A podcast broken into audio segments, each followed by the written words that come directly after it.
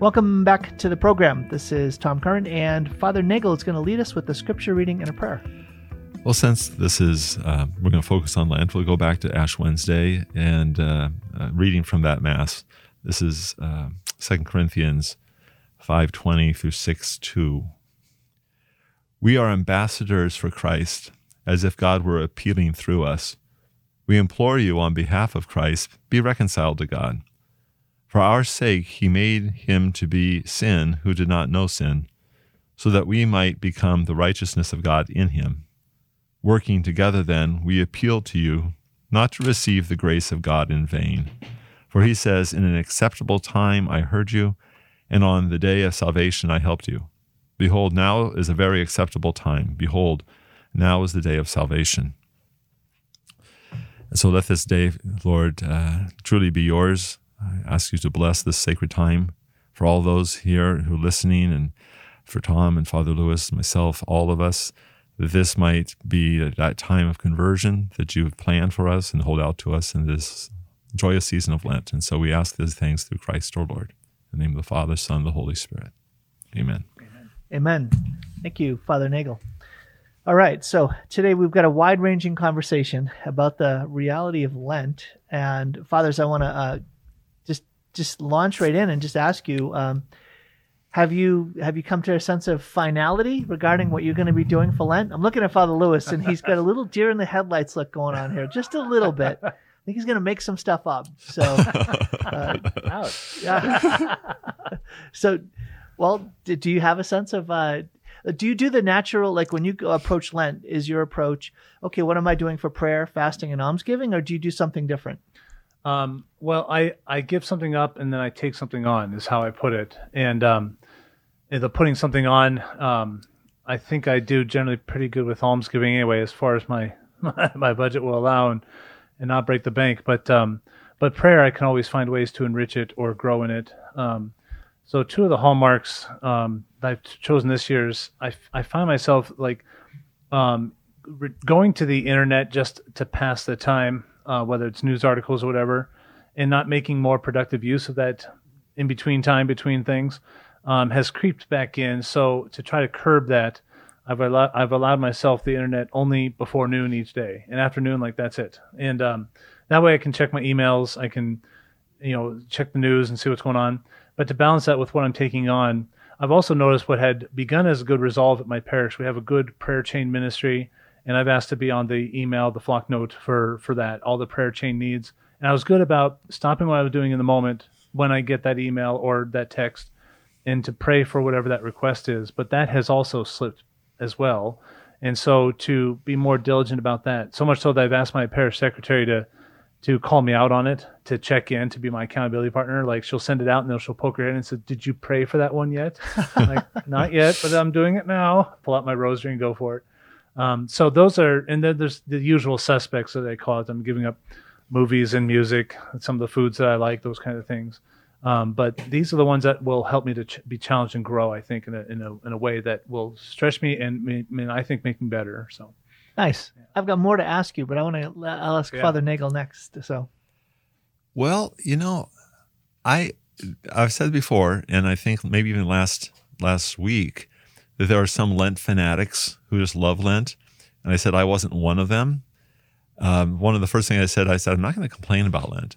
Um, and it worked in the sense that I have a different different attitude this year. I'm I'm really pro Lent right now. Um, not that I, I am always pro Lent, but I just this comes easier sometimes than others, and I recognized there's a, been real slippage and like regression in terms of some things in terms of the ascetic life in my life. So I, this is a well timed season, as I suppose it always is. So I there's some things I always do um, and I don't expect to to uh, have them pa- uh, last past Lent. Some of the fasting, you know, again, typical sort of sweets and meats, and it, one thing I saw really sneaking in, I was snacking all the time between meals. So I'm kind of trying to try to work on that too, and just saying, yeah, well, just eat meals, and so that, but the, I've I've gotten lazy on some of those things. So I think that's just the basic things um, that everybody does, or at least thinks they're of doing. I, I'm I'm seriously trying this this year. I always do special spiritual reading. I do Lenten books, and so um, I have I have two on my shelf that and I, I haven't started them yet. Again, we're recording just the day after Ash Wednesday, but it's now time. One of them is um, I Want to See God by Father, oh, is it the Trap? No, he's a Carmelite, uh, Marie Eugene. He's, it's a mid 20th century book, but it's a great synthesis of the Carmelite spirituality. I think it's a good thing for me to reread. Um, and then I'm also reading a, um, a, a, church history book by Daniel Rops, I think is uh, his last oh, name. Oh, yeah. And yeah, he has like a 20 volume. Yeah. I'm, I'm yeah. starting with the first volume, the, the Ancient really? Church and maybe go through, through the whole thing. Um, I'll have to see. I've never read anything by him yet, so I, but I want to go through the Apostolic Church. He has a like a 300 page book on the Apostolic right. Church, so um, that's going to be part of my reading too. And then, you know, one for my alms, I like Father Lewis. I I do give monetary alms to you know according to my scale of of uh, of salary, etc. But um, I was challenged to also give time. So some alms, and it's visiting some visiting some people. So it's kind of got like retired homebound people. Um, not in my parish necessarily, but people I have friendships or relationships and say, go out there and visit them a certain number of times during Lent. Just make sure I get out there instead of donate some time because for me, frankly, time's harder than money to come by. And so that that was an almsgiving of a sort that I'm doing. Um, some certain people that I have to visit twice, uh, twice a month during Lent and things like that. So that's some of the things that I'm doing this year. So I want to bring up a, a theme because if I look at my Lent, it's connected to, I think the one word that connects me to the various aspects of it is the word solidarity. Now, on the one hand, Lent is about us being in solidarity with Christ, right? Entering into the desert, or even in solidarity with God's chosen people in the Exodus, right? So those are the two fundamental movements that I connect to in terms of my own personal journey. But this year, my emphasis has been on um, not only that idea that I'm in solidarity with Christ and that Christ actually wants to shine through me into the world, right? That's the Second Corinthians 5. Mm-hmm. We are ambassadors for Christ. God is appealing through us, and somehow all of our Lenten stuff is connected to that goal but also to um, my family. I feel a stronger sense, I think I have in the past, but a maybe a heightened sensitivity to the way in which my Lenten journey is a cover for and an inspiration for their Lenten journey. Whether or not they know what I'm doing, if I'm making sort of rigorous acts of renunciation and self denial and picking up my cross, it's going to, if you will, clear the path for them to be able to do their own Lenten acts of prayer, fasting, and almsgiving, their acts of self denial and renunciation. And uh, day one in, I'm feeling like it's, yeah, it's working. um, we, uh, it was a really interesting uh, evening, night prayer we had. But then also um, that sense of um, solidarity with the wider church as well. That uh, I feel a stronger sense of connection to. Um, in in maybe this is the theme of my year. Those souls that are near to death but far from God, they still are just deep on my heart. And then I feel like the Lord is giving me a sense of solidarity with um, saints. So the one particular, uh, she's not a saint, but uh, her name is uh, she's Mother Marie of Jesus. She was the prioress of the Carmelite uh, convent in Dijon, France, oh. during the time that St. Blessed Elizabeth of the Trinity was there. And so you might think, how in the world did you ever discover her? I'll tell you in a minute if you're interested.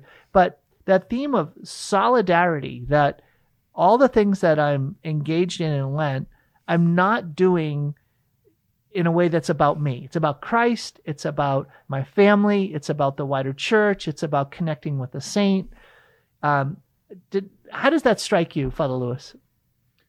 Um, it's like you know, solidarity is a is a great word, and and um, I like it a lot because um, The idea that, uh, well, when people hear solidarity, they might think uh, solidarity with the poor, and that's an aspect of why we should give alms.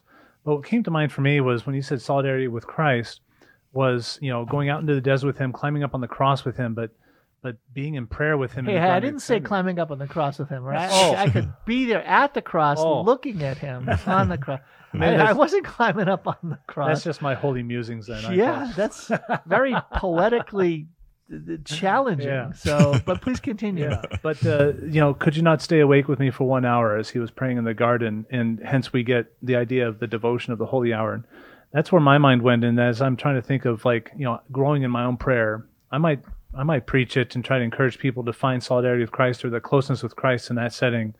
But I, you know, like you're saying, if I can hold on to my disciplines or my devotions, you know, maybe that can be uh, an outward radiating inspiration for those around me. And if I'm if I'm preaching it, I better be doing it. So it's it's kind of uh, it- it's convicting. I need to be in in my own way uh, in solidarity with Christ in that sense. How about you, Father Nagel? Yeah, I, I do think the idea of it's not about me. I think that's a that's a good insight for Lent. I think because I think it can be it can become and, and even in negative ways like oh no I failed again I'm poor me I, you know I, I made these resolutions and I didn't do it that means I'm weak and it's all caught up in just me and how my spiritual relationship with Jesus and just my own self understanding can get caught up as opposed to no this is something I can offer for others and therefore it's about other people. It's not. It's not really about me. But there's that whole I mean, the charitable gift and donation of our Lent to others uh, for others. I think that I think it's important. That's a I think a powerful uh, idea, a way of thinking about it, such that it it also not only would keep us from being too self-referential, but also um, it's a motivator. Um, 'cause it's easier to quit on ourselves than it is to quit on our family, I think. Or again, God or the church or all these, the saints you're talking about. I think the idea that, you know, I'm, I'm doing this for other people and with other people is powerful. Yeah, I I think that's a guy thing. Right? Mhm. I think that guys in particular, when when I think of what is it that's going to inspire a man, right? It's uh, uh you know the the cutesy story of uh, you know the the priest who says, "Okay, come on now, I want to invite you all to come at five in the morning. We're going to meet up because we're going to grow in our spiritual lives." And none of the guys show up. But then the priest says, All right, hey, I want you to gather at five o'clock because we are going to put together a plan and an execution, execute a strategy to take back the streets for God. And we're going to protect our families against any harms and dangers that are coming at them. Your young daughters and sons are going to be protected. And the guys come running up to say, I'm going to bring my gun, hmm. right? and, all of a sudden they're there. They're there at five in the morning, ready to go. If it's for them to dance in the fields with the Lord, they're they're not showing up. But if they're there to take back the ground the enemy is attempting to take and to put up a hedge of defense against the, the threatening forces that are coming against their families, that means something. That Yeah. that moves men. Uh, because I think that's part of the, you know, the, the feminine genius. This is part of the the the masculine uh, greatness. The, is that sense of sacrificing your life for the sake of others. You agree, Father? Totally. The episode that came to mind is you know, when um, Roe v. Wade was overturned um, back in June. Um, I had some mild fears, like what kind of retaliation are we going to suffer at the parishes? And I thought, what are they going to do to St. Mary's and Spokane Valley? The cathedral's got to worry about more about that. But nonetheless, you know, shared those concerns with some of our um, some of the men of our young adult group, and I just mentioned the concern, and they're taking up the charge. And I literally had one guy with a legal licensed underarm, you know, small Handgun. arm. Uh, you know, they took shifts, two guys at a time through the night, just to patrol the grounds and keep an eye on things. And and one brought a gun. Like, well, oh, but that that's good. I forgot to warn the school secretary, so she got alerts about the motion cameras in the church. You know, and she sees a guy with a gun, she's freaking right out. I said, "Oh, don't worry about it. Here's the story."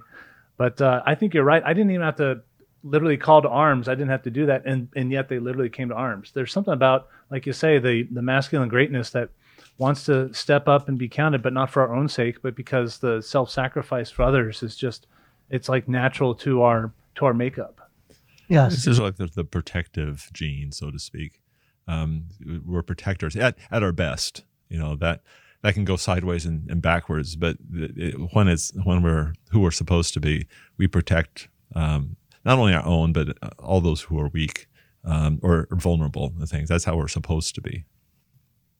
Yeah, you know, and it's um, I think that this is one of those insights that again, men don't. I, I'll speak to fathers don't appreciate sufficiently with regards to protecting their children. And um, and I, I always use the three lead, provide, protect. Right, that's priest, prophet, king is lead, provide, protect. Lead is can be guide, provide, protect in, in your spiritual fathers. But for instance, in, in our home when we were talking about the the things we're giving up, my kids, one of the challenges was, hey kids, we're not buying any more sugar. So sugar's going away for Lent. And so there's some left in the house, but once you get through that, it's all gone. And so one of the impacts was my kids, several of my kids like to make cups of tea.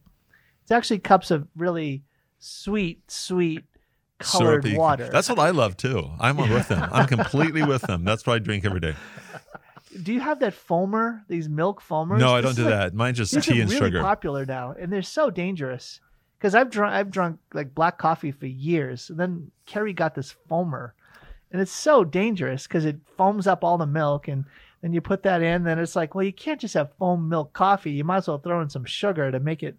Now you're getting a foo-foo drink. Yeah, that's what I like. So that's gone away. Oh, Um, no, the the foamer is still there, but it's I'm not accessing it. But my kids, I said to my kids, look, if you're going to, I'm asking you to um, go easy on how much half and half you're foaming up for your tea, and cut back on the sugar that you're doing to a much smaller amount. And these are my little kids, my 10 year old, my 12 year old, my 13 year old. And if I'm asking them to do that, what can I do? So I'm I give up coffee. Now that's folks, that's heroic. Now I lost all my merit because I said it out loud, but I didn't do it for myself. I didn't do it for me. I did it for my kids. Like if I'm asking you to take a step forward and do something that's difficult for you, I'm going to do something that's even harder for me.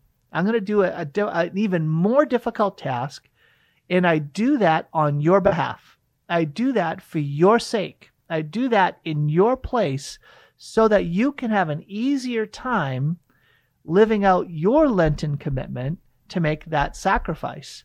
So that's sort of a let's call it a manly approach to Lent is it's not even about me at all. It's about them. Oh yeah, by the way, it'll have a good effect on me. It's actually having a terrible effect on me, but it, it's I, s- supposedly in theory it's going to have a good effect on me at some point down the road. So, uh, fathers, I want you to reflect on that with me in a minute. We're up against our first break on Sound Insight. Hi, this is Dr. Tom Curran, and you know me as the host of Sound Insight.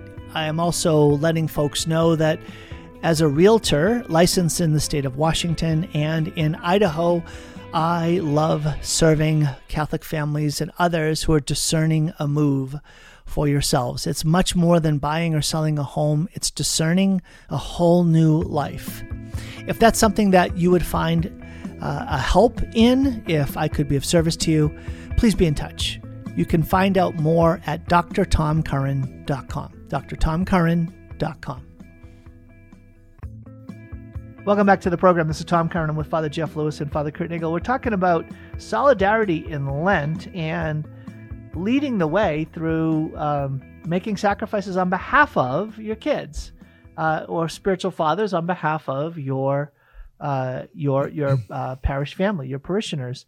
I, I, I know Father Nagel, you and I, we've talked about, and I think Father Lewis, you've been there before in the Catechism where it talks about the sacrament of penance and reconciliation. That one of the fruits or effects of the sacrament comes about through the priest who does penance for his penitents. hmm I, I love bringing that one up to to the, Yeah. to the priest. Just kind of just stick that one right back out there. Maybe a good one to hear during Lent. What do you think, Father Lewis?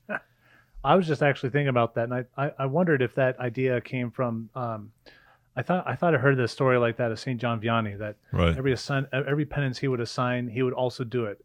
You know, really? I think I've read that somewhere. Holy cow! How did he keep track? Well, oh, Well, I know, you know, maybe he gave the same penance, and so Yeah. when he when he wasn't hearing confessions and signing penances, you know, my standard penance is a decade of the Rosary with like a particular intention. So if he did something like that, then when he's not hearing confessions, he's walking around all day doing his other things.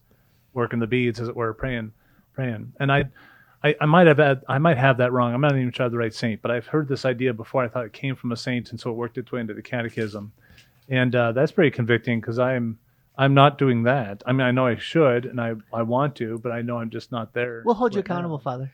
Yeah, Please we'll- do, yeah, please do. well, I, my my memory of Saint John Vianney like uh, in that was that he, he he did he did give light penances. And when somebody called him on that, or one of the penitents, he's he, somebody asked him about that. Why don't you give harder penances? He said, "Well, I do the rest myself." Um, so his, you know, he, he was a pretty penitential man in terms of his sleep and in terms of his food, and in terms of everything and he sort of let it out of the bag there that some of that, you know, one of the reasons he did that was his penance for his penitents.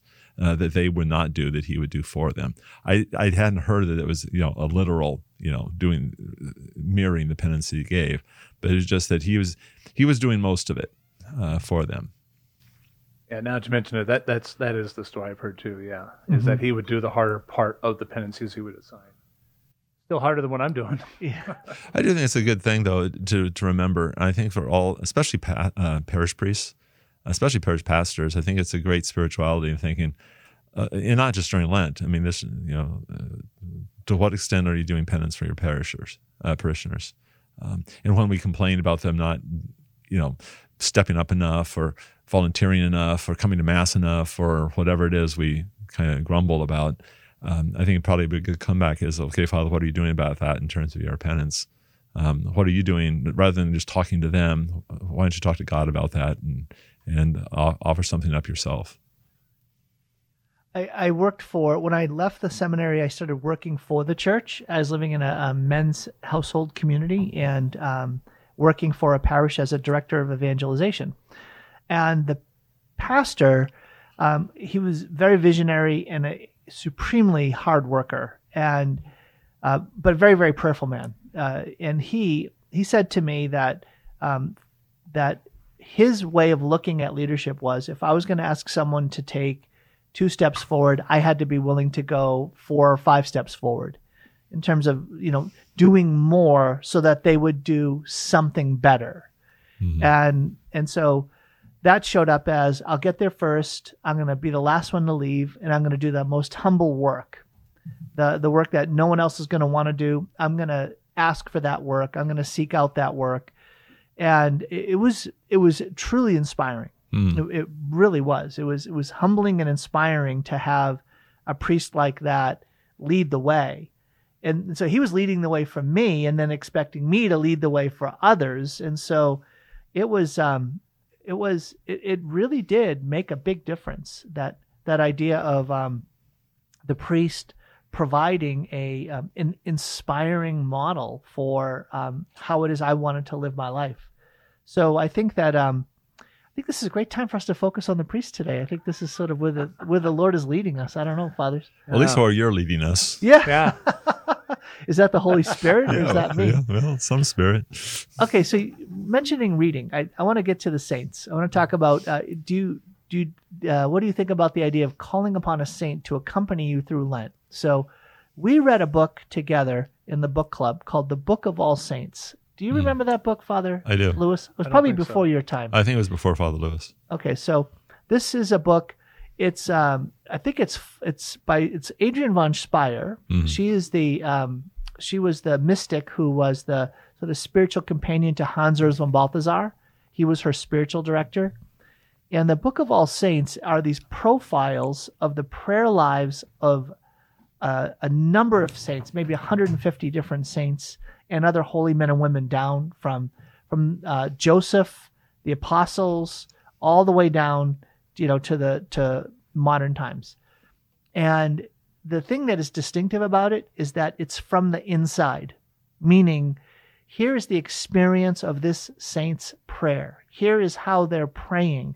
Here's how their spiritual life developed. And that was one of the mystical gifts that Adrienne von Speyr received was that she out of obedience would be able to be drawn into the inside of the spiritual the act of prayer of and the spiritual life of pick a saint St. Philip Neri, St. Thomas Aquinas, St. Teresa of Avila. and and then she would report on it. She would speak about what was this person was experiencing. Do you remember that book, Father Nagel? I do. I, I not not in great detail, but I do remember it. So one of the things that um, I took from it was that I found a particular person, this this Mother Mary of Jesus, this prioress of the uh, convent, the Carmelite convent, Discalced Carmelite convent in Dijon, France, in the late 1800s. Um, her prayer life was like mine. I mean, it was just like, holy cow! The the the the the the, the themes, the notes, the, the the some of the key words, some of the aspects of how this. Now, she wasn't a saint, and she didn't have any mystical experiences, so I'm giving all that away. I don't have any of that stuff going on, but um, the way that she prayed, I was like, oh my goodness, this is so much like me. And they were so different from each other. That was one of the things that when you read the different profiles for the mm-hmm. different saints or holy men and women, they were so unique. And, it, and it was just like, wow, you got to see in some ways just how big God is and how each saint is so unique and you think someone can't make up 150 unique things like that it, it really it speaks of a sense of authenticity connected to it. Well, for me, I took from that sense of, wow, I find such resonance with her. I'm going to ask her to intercede for me. So this book just kind of stumbled back onto my pile of books. And I was like, hey, wait a minute, what about that woman? And so I opened it back up and I'm like, wow, she's supposed to be with me this Lent. Hmm. So that idea of solidarity with heaven, not only with Christ, but with a saint uh, from heaven to be interceding for me. Now, here's the great thing no one's thinking about Marie of Jesus. So I got her all to myself, right? Now that I've said it on the radio, a bunch of other folks are going to start asking Mother Marie of Jesus for their inter- her right. intercession. She's going to have less time for you. Dang. just, is that the way it works? Is that uh, the way it works? Uh, let's just assume she's outside of time and can do yeah. everything. let's assume that she's big enough to be able to handle more than one person like me asking for some prayers. Um, Father Nagel, I'll start with you. Is there a particular saint uh, that you feel connected with in a special way during Lent, or is that part of your own Lenten spirituality, or does something like that bubble up to the surface for you? Uh, no, I, it really hasn't. I, I would say that's not been something I have done in the past, and this year I as well. I, not to say it's not a, a good idea. I the, the the form it would probably take for me is if I discovered again, you made a little discovery there. God presented it to you. If I were to discover some new writer or saint or a blessed or thing that oh I want to read his or her writings, um, then it might I, I, might sense that, but it's not something I seek out or that I've really explicitly uh, made part of my Lent. How about you, Father Lewis? Well, actually, uh, I not a not a patron saint of my Lenten journey, but um, at the beginning of my priesthood, even in, in toward the end of my time in seminary, I looked upon Saint Anthony of the Desert as sort of like a what I call a, per, a patron saint of my personal suffering, and um, because in Lent, because Lent, uh, Lent, uh, you know, a huge aspect of that is self-imposed suffering. That's the fasting and the so on, and um, and that's what that's what he embraced. He he heard the gospel call to give up his riches and to not worry about tomorrow, and so he provided for his sister, and then he took off in the desert, a very self-imposed um, form of ascetical suffering. And um, and in seminary, um, maybe it was a book recommended to me by my spiritual director, or maybe I just found it, but I read the Life of Saint Anthony by Saint Athanasius, and it was just a pretty inspiring book to me. Um, and just a just a radical call to answer the call of Christ. Uh, you know, a radical lifestyle that he embraced. I thought I don't know if I could do all of that when I'm you know discerning the diocesan priesthood, but what can I take from that and and really help ask for you know his intercession to continue to inspire me to to uh, suffer well, to look for ways to to suffer if I perceive I'm not suffering enough. These kinds of things. And so, uh, I guess by extension, you know, his feast day is January 17th each year, so it's usually within a month of the start of Lent anyway. So I'm still you know he's still in my mind when we enter into Lent, and every year on his feast day, uh, you know he, he just uh, is reminded of it, it, it. reminds me again of that of that uh, kind of personal patronage I've asked of him. Mm-hmm. Nice. So when I think about um, Lent, uh, one of the other traditions that lots of folks will undertake is to focus on a particular virtue they want to grow in or a vice that they want to um, tackle, like a sin they want to address. Sometimes that gets extended out through the whole year, but sometimes that's also a point of focus for Lent. So that's something that um, we're doing in this house. We're attacking the vice of effeminacia. How about that? Wow. Effeminacy. Yeah, it's um it's not talked about a lot in the in the Summa Theologica. It's only showing up as one particular vice that um, is contrary to the virtue of perseverance. Hmm. And so Lent involves a tremendous amount of perseverance. And effeminacia, you've heard of it. Mhm. It's uh it's the vice of preferring softness and ease, right? Rather than um, the willingness to undertake a difficult path to realize a difficult good when it's no longer comfortable or pleasant or pleasurable to do so. And so I talked about it with my kids and said, we are going to tackle effeminacia and the, what's one of the roots of it? It's, um, it's, uh, screens. Mhm. So Mm. screens are va via, gone away, um, for, for Lent so that we can tackle effeminacy. Wow. All screens? Um, so the kids do have like um, we don't play video games. TV's gone. Um, they don't have they don't have phones. Um, and John Mark does have one for texting only and for like directions. Um, and then they only have um, what's it called? Uh, John Luke has an iPod, and so it's just for texting. Okay. The only game he had on it was um, chess. So he chess has gone away. Okay. So the one that it's hardest for, the for really Kerry and me, um, other than the TV part, we're the ones that would access more of the the smartphones for uh, softness. Uh, Go, gone away. So you're giving up So- your smartphone for Lent? I, I've given it like I deleted YouTube. YouTube was where I would watch um, chess games Hmm. um, or uh, other stupid videos. But I, I, I've also sacrificed. Uh, I used to listen to a lot of homilies, Hmm. and and so those are all gone now. there's only Um, one preacher you need to listen to these days, Tom.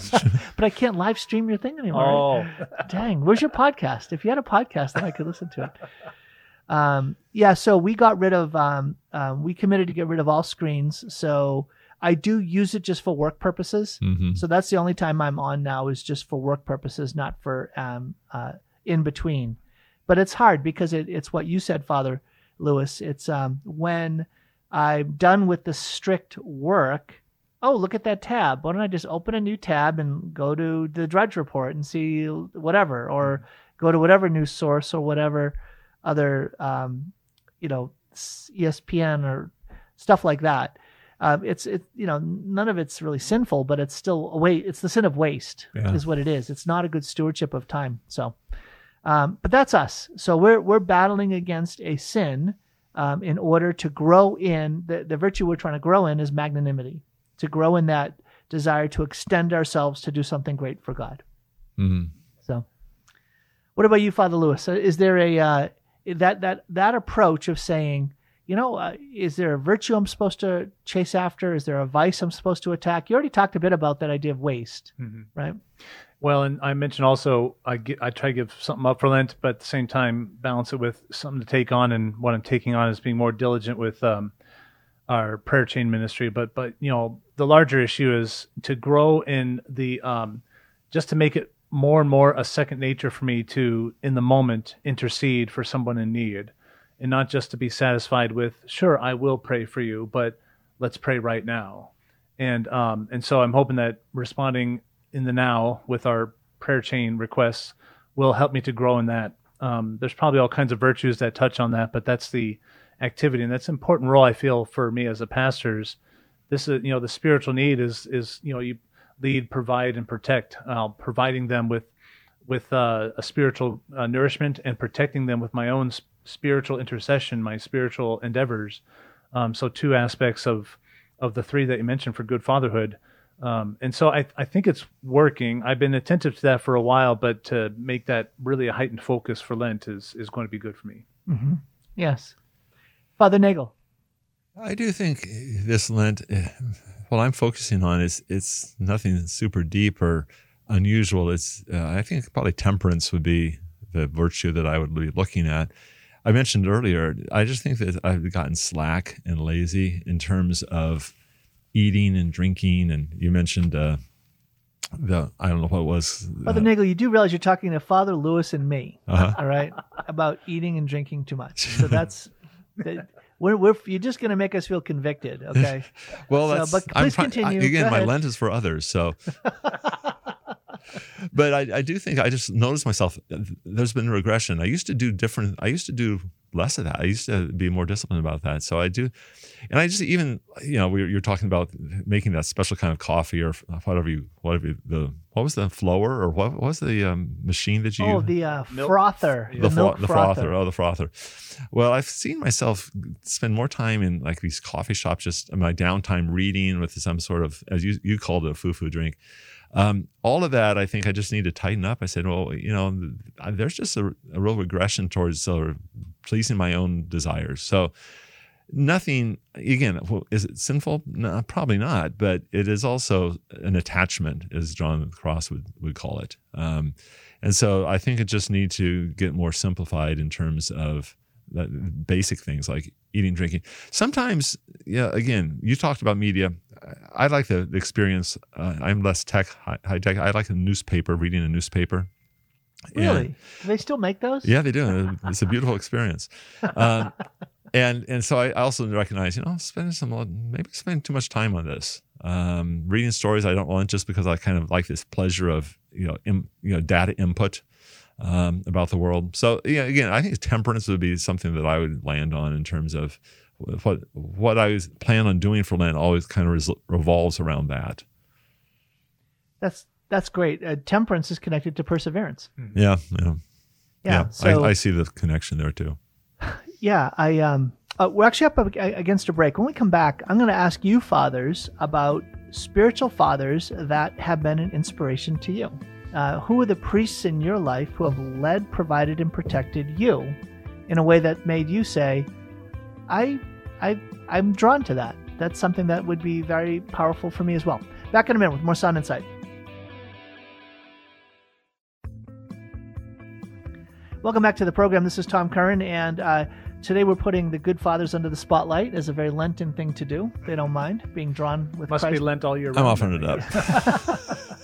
think. exactly. Good Sorry. point, Father Lewis. All right, we're going to kind of quickly shift the conversation here. Hey, we actually have a, a, um, a book club coming up Yes, n- next week, Uh, isn't it? next week. Next week is our book club edition of uh, of our of Sound Insight. That's exciting. The first one in about a year, I think. Yeah, it's been a while. Yeah, we got we got convicted. It's a, another Lenten conviction. Um, Father Nagel, you've started the book. I have. Yeah, it, I'm sorry. I, the- I don't have it in front of me. I don't remember the exact name of it. It's God's Battalions. God's Battalions. Yeah. God's Battalions, and it's really a it's a it's a Protestant author writing about the um, the Crusades and understanding like what's the historical roots of the Crusades. Let's talk about the different uh, Crusades that happened. Let's talk about the uh, motivating sources. Let's talk about the outcomes. And um, Well, and it's subtitled "The Case for the Crusades," so trying to address a lot of the falsehoods and myths that have uh, pervaded in the centuries since. And the, and it's I've started it too. It's um, anyway, we won't talk about it there, but No, but it's it's great in terms of like a Catholic apologetics, Yeah. which I know Yeah. Father Lewis you're really big into. You know, just to help fortify kids, young people, and adults, frankly, um, regarding a lot of the myths that are out there that somehow the Catholic Church is is a great evil institution, and one of the greatest examples of that are the Crusades. Uh, is the Crusades. So um, that um, being able to address that from a Protestant author standpoint is really cool yeah. and and I love Father Nagel that we get the historian in the room to be able to make sure that this guy's not writing uh, in a devotional hag- hagiographical form or or somehow anti-Catholic spirit, but shows a a, a real sense of the the science of of being a historian.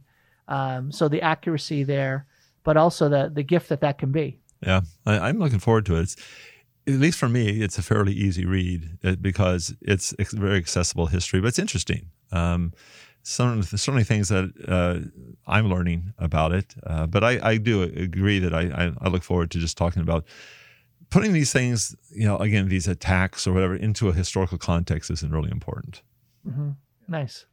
So, um, folks, we encourage you to uh, tune in next week for that. We're going to get through every page of that book. Oh, Not yeah. even a question. my guess is that it might actually turn into a two a two session. Yeah, because that could Uh, count for two book clubs. See, that way we're looking better.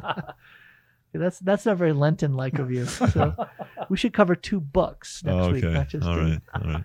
But actually if the conversation does go the way i think it does because there's there it's not all repetitive that's the thing as they look No. at the different like these different themes that i just brought out um it it's not like it's um a straight line and just here are the top 10 points and you're done. There's so much to cover there. Um anyways let's let's come back to to this program. It's the beginning of lent folks. We really want you to be blessed by the gift of lent. And one of the themes that is really showing up in our conversation today is solidarity and that means that we're connected with others that there's a sense of communication and communion with others that there's a way that we impact others and focusing on the theme of fatherhood there's a way in which we all have a call but in a very special way fathers and in particular today we're talking about spiritual fathers priests are called to be priest, prophet, and king, lead, provide, and protect their people. And so, Father, we've talked a bit about how you're doing that this Lent. I want to talk about the priests in your life that have been for you a leader, provider, or protector in your own life of faith in a way that you found encouraging, inspiring, supportive, um, and that maybe moved you towards that sense of a call, a vocation. Okay. Well, as one can imagine, several priests come to mind, but I'll I'll mention our our currently he's our vicar general for our diocese, Father Darren Connell, and when he was our vocation director, first of all, when he was first ordained a priest, he was assigned to my home parish, and that's where I f- first got to know him. I was only in uh, fifth or sixth grade, I think, at the time. Um, but just his uh, willingness to be present to us, that's what stuck out to me. He tra- he personally trained the altar servers um, uh, and then retrained us. You know, it was all kind of a new way to recruit guys. But he made into a bigger event to, I guess, build you know community and such. And so remember very distinctly, like we had pizza waiting for us, and then we spent a couple hours afterwards uh, just playing baseball in the backfield, and he was uh, the all-time, all-around uh, pitcher. So he was always pitching, and we took turns hitting and so on. And um, and that's just a, such such a simple thing. And I mentioned that to him, and he doesn't even remember that. But um, but it's it stuck to me that he's willing to spend time with us. And um, And money on the pizza. and and yeah, we didn't have to pay for pizza. Yeah, that was a bonus for me. And uh, so there was that. But then when he became our vocation director for the diocese, that is, um, he was already vocation director for six years or maybe seven by the time I applied for seminary. And as vocation directors are oftentimes, I suspect, called upon to do to go to bat for their seminarians. Um, and maybe even save their vocations. and uh, when I was maybe getting sideways with the seminary faculty and, and theology, what you meant by save their vocations. Yeah. Okay, this is what you mean to advocate. Okay. advocate. Wow. And uh, he would he would just he dr- did for there were four of us in my class, and for three of us, he dropped what he was doing, got on the plane, and he was there that night or the next day. to Are you sit- serious? Mhm, yeah, to sit down with us to find You find must out. have really done something bad. well, I'm I just guess teasing so. you. yeah, I guess. This But is I- Lent. Come, yeah. bring it out into the open fire. Yeah, but I never, I never noticed that or observed that, and and the other guys in other dioceses that their vocation directors would would do that. That's amazing. and maybe that does mean that we were just more troublesome. I don't know, but um, but he did do that, and um, and that, and also to save our vocation, as in if a guy is starting to wonder, like he's he's first year, second year theologian, he's starting to wonder, I don't know if this is my vocation. He would sit down with them, and say, "Tell you what, let's work out a plan for a pastoral year." Now, pastoral years are pretty, at least in our diocese, they weren't regular. Now they're being regularized, and so he saved a couple of guys' vocations that way uh, by putting them in a parish. This is the life that you can look forward to on the other side of seminary. It's seminary is not the end all be all of all this, and uh, at least with two of our guys that that did save their vocation, and they're they're some of our best priests, I think, and working in our diocese right now. Um, and so yeah, he just and it wasn't just for me he did that, but but all the guys. You know, that's really powerful because it shows trust. Like he didn't have to try to control what was going on in their lives. Like, no, no, stick it out, figure it out, work it out. You'll get through it. Press on. Instead, it's like, no, no, no, you need some space, but let's put you in a safe space where you can actually continue discerning, but in a different mode. You're not on the conveyor belt. That's very powerful. Yeah. Mm. I had the opposite experience. it was Cardinal Law. Ooh. So you remember Cardinal Law, Yeah. right? The Cardinal Archbishop of Boston, and I was in Rome, and I was saying, "Look, I I'm not convinced that I'm called to be celibate. Can I? I, I feel like I would be best served if I could go work in a parish alongside priests, see what that life is like. I'll live in community with other men and I can pursue the, the concept of celibacy, but outside of that conveyor belt. And he said, That's a bad idea. Don't do that. He said, Just go forward, get ordained, and you'll figure it out and work it out as you. And I just felt like I was a number Yeah. and he just wanted the control. Mm. So I've never said that before on the radio. Wow, look what you brought out of me, Father. Mm. That is so interesting. Father Nagel. You know, just my own story. I, I didn't really, I, I didn't have a really serious relationship with Christ or the church growing up in the sense that, um, gr- yeah, this is no slam against the priests of my uh, boyhood parishes or anything, but I didn't really have any relationship with them.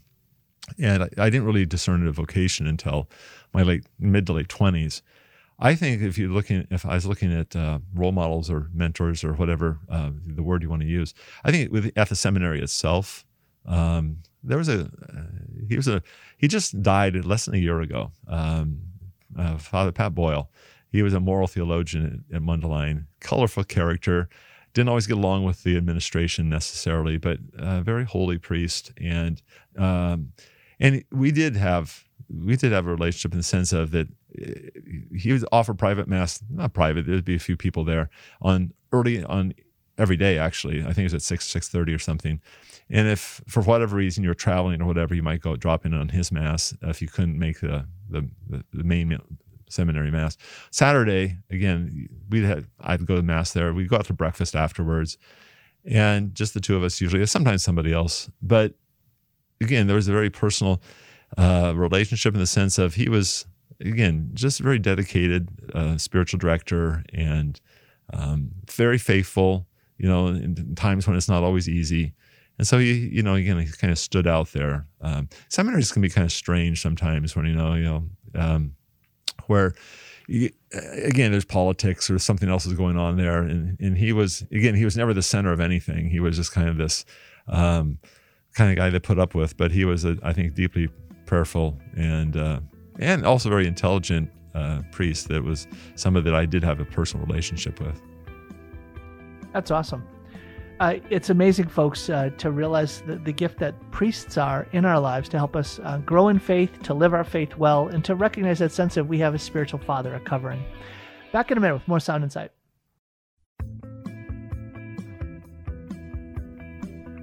Welcome back to the program. This is Tom Curran. I'm with Father Kurt Nagel and Father Jeff Lewis. And fathers, we have about six minutes left in the program. Okay. Oh. I want each of you to uh, would you would you I want would you uh, share with folks who are still trying to figure out what to do this Lent. Okay, so Ash Wednesday was last Wednesday. Here we are. It's now Monday afterwards, and they might some there are some folks right now who are discouraged because they took on too much and they crashed and they feel like a failure right now. Others who felt like, what have I done? I've kind of missed it. Now is it too late to get started? Let's talk to those two types of situations. And for those who are maybe trying to figure out, okay, I, I've started in, but I, I- don't maybe feel like uh this is that hard. Well, maybe what can I do to up my game? So those are three situations. Pick a situation, Father Lewis. All right. Who do you want to talk to? I want to talk to folks that uh, that get discouraged and then maybe are tempted to give up uh, because for whatever reason they try to take on too much or whatever. I've been thinking about this uh, really since the beginning of the program that you know Lent is another invitation to embrace a new start, but the church and our liturgical year is filled with all kinds of opportunities for a new start. Advent starts the liturgical year, then we have the new year calendar year, and uh, but really every time we go to confession, new start well, really, every time we go to the church and, and bless ourselves with holy water, that's supposed to remind us of the graces of baptism and, and therefore, in its own way, a new start. So it's never too late to start again. You, you drop the ball. It's like, you know, if you're playing basketball and you, you commit a foul or something like that, it's like, ah, that's it. I'll never be a good basketball player. And you just walk out of the gym. That's ridiculous. You pick up the pieces and you go, and you go on. And, um, and so, you know, maybe that's invitation. to, Okay, did I take on too much? Maybe I can scale things back. Or okay, I just had a bad day. I got easily distracted. Find ways to not let that happen again. Sticky notes on the bathroom mirrors to get ready for the day or whatever. But to give up as if, well, I blew it. I'll just wait again until next year.